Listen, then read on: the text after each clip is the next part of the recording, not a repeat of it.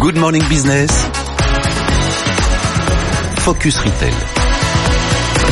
Anissa Sekai, qu'est-ce qu'on raconte ce matin, Anissa? Peut-on tout louer? Après la garde-robe, les meubles, Westelm, une entreprise américaine, a lancé un service de location de décoration pour votre intérieur et de linge de maison.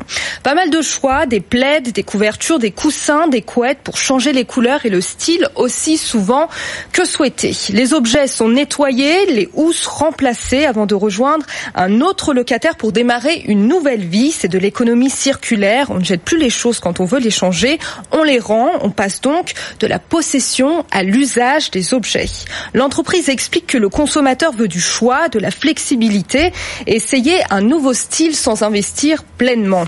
Une question se pose à tous ceux qui nous écoutent enroulés dans leurs draps et blottis contre leur oreiller. Êtes-vous prêt à partager ces objets intimes du quotidien avec d'autres personnes? Pas sûr et pourtant, cette tendance serait adaptée aux millennials, les 20-35 ans qui changent de vie plus souvent.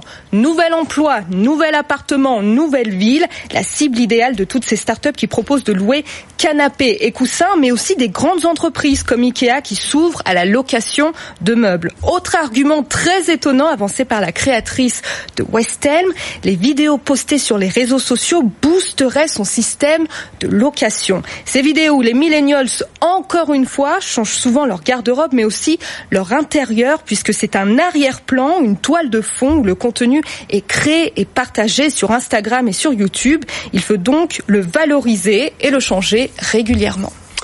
Anissa Sekai avec nous tous les matins.